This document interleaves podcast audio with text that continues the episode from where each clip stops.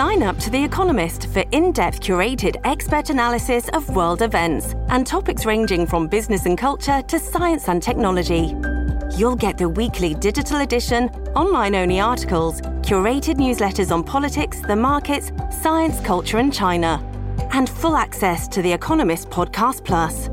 The Economist is independent journalism for independent thinking. Go to economist.com and get your first month free for building an event center um, within the city, within downtown, and um, all, all, possible options uh, will be presented. If we start talking about specifics about uh, any particular location or site or facility, uh, yes, I, I, think it could impact our, our discussions. Okay, so uh, a couple of clips there. That was uh, Sonya Sharp, city councilor and chair of the event center committee, and uh, one of her colleagues, city councilor Andre Chabot.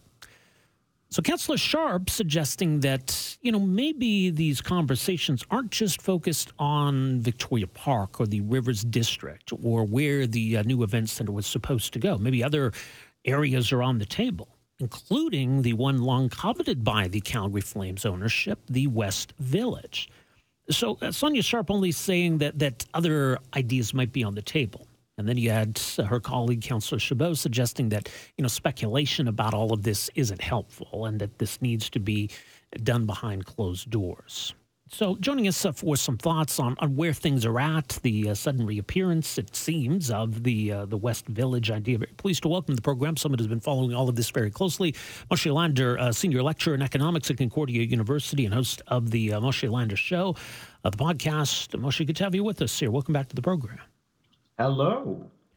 So, uh, the West Village. Now, people might recall the whole idea that the Flames uh, ownership group had proposed of Calgary Next, which was to be a stadium slash arena project in the West Village. They were very bullish on the idea, a lot of concern about the cost, the cleanup, other issues with that, that particular land. So, what do you make of the fact that this may now be back on the table?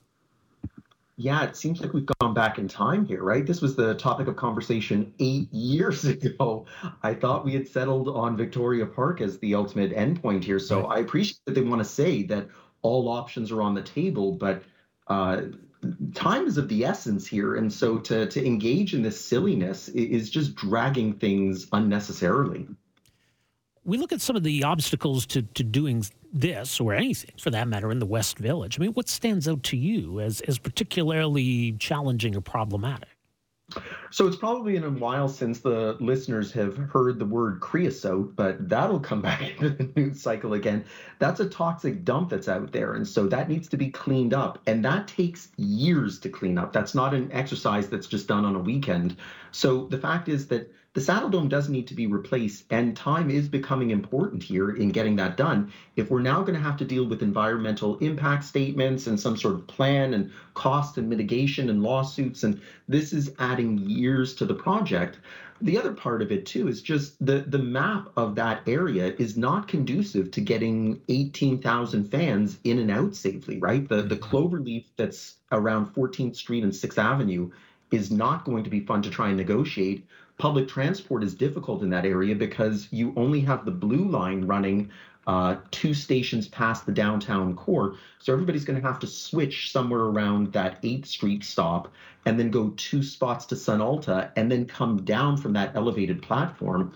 Uh, you don't have those concerns operating around the Saddledome where it exists now because the the area around the East Village was built with the Stampede and the Saddledome already there. So the infrastructure is a little more accommodating. Right. So all of this, I mean, you know, there, you know, time is, represents a cost. If we're going to add years to the project, that does represent cost. The cost of cleaning up this creosote. I mean, it's estimated maybe as much as 140 million dollars, maybe more. So there's a significant price tag to that. The infrastructure changes that would need to be made, like that's an additional cost. So you run down the line. It, it's it's it's hard to see where there's an economic case for this. Yeah, it, it's that Calgary Sports Entertainment seemed to want that site from the beginning. And so I don't know if in these third party talks that are happening behind closed doors that they just raised the idea that, hey, we've always liked that site and would love to have something there. And now that the province is involved, who knows? Like we can speculate endlessly about what those conversations were that led this this discussion now that is this back on the table if you remember 12 months ago, Rob, I mean, they were shovel ready to go just north of the Saddledome. So the idea that that deal fell apart because of it's rumored $50 million apart. When you're saying here, you know, 100, 150, 200 million dollars, that's more than enough to bridge the gap to get everybody back to the north parking lot in the Saddledome. Uh, and without the time wasting because everything was already approved in terms of environmental impacts and uh, those sorts of concerns that, that would delay the project start. So, what does this all tell us about this process and, and what's happening or not happening behind closed doors, the lack of transparency here? I mean, is, is some of that necessary or has it been disappointing? It's very disappointing. Um, as a Flames fan, as a Calgary resident, uh, it's extremely disappointing beyond just my role as an economist. I, I haven't seen these types of uh, gaps in trust, in negotiations, these breakdowns this much, this long in other projects around North America. So, you know, let's let's remember that Calgary Next was first floated, I think, in 2015. We're in 2023, and we're no closer to seeing shovels in the ground. So we could easily be talking about this project not being completed for another three to five years. So the thought that somehow this could take 15 years to replace a building that everybody agrees needs to be replaced is just stunning in the lack of uh, competence and ability to, to just nail down this deal that everybody seems to want. What's the thing? I mean, even if uh, a deal's rescued here, we can get things back on track. Uh, you know, the costs are almost certainly going to be higher than they were, right? And now we've got the added factor of, of interest rates, higher interest rates. That that's going to add some costs. So we're we're going to face a higher price tag no matter what. It seems. Is that fair to say? For sure. And when you take a look at other arenas and stadiums that are being built around North America right now, the the billion uh, is not an uncommon tag to be added to this dollar amount right now. Fine, some of those might be in U.S. dollars, but the fact that it's a billion dollars U.S. would be implying that it's what a billion three Canadian. So you know this deal fell apart in the 550, 600 million dollar range. Uh, we could easily be looking in the next five years that fine, it might not come in at a billion three. I don't know that it's going to be that type of arena that they're going to want to build. But the thought that this could be 800, 900 million dollars Canadian, uh, remember that this is being financed at least in part by the taxpayer. Uh, that's a huge ask, especially when you have letters going missing off of signage in various communities uh, that need to be replaced, and the city's crying that they don't have the money for these types of things. Yet somehow they're going to have $800 million or half of that price tag uh, to put a, an arena that could have already been half constructed. With regard to the creosote, what about the argument that you know governments are going to have to pay for that eventually, one way or another? How, how does that factor into to the current conversation?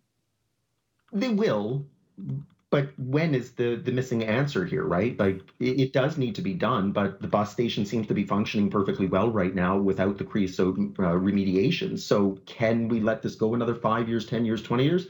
Sure. Um, but when you start tying it up in the arena, uh, then you're starting to force hands. And again, remember what happens here is that when the city comes ready to deal with the creosote or the province, if they want to jump in and take care of it, there's there's no smoking gun that's being held here that you need to get this arena done because the Flames might leave town or the Flames aren't going to be able to be a functional team if they continue to operate in a 40, 50 year old Saddledome. So you know, separate these projects out. When it's time to deal with the creosote, deal with the creosote. And if the costs are more expensive, then that's fine. They've delayed it for well over a decade anyway, um, and it doesn't seem to be causing environmental damage. Uh, but the Saddledome can't be put on hold or can't be used as a leverage point to deal with the creosote or vice versa. They're, they're two disconnected ideas, and, and putting them together is, is, is creating a problem. Good point. Well, we'll see where it all goes from here. I uh, do appreciate the insight and perspective on all of this, Moshe. Thanks again for joining us here today. Great talking to you again, Rob. Likewise, all the best. Uh, Moshe Lander, uh, senior lecturer in uh, economics at Concordia University, hosted the Moshe Lander Show podcast, and uh, as he noted, uh, based here in Calgary. We've been following the ins and outs of this for quite some time. The Calgary Next idea goes back, uh, yeah, to 2015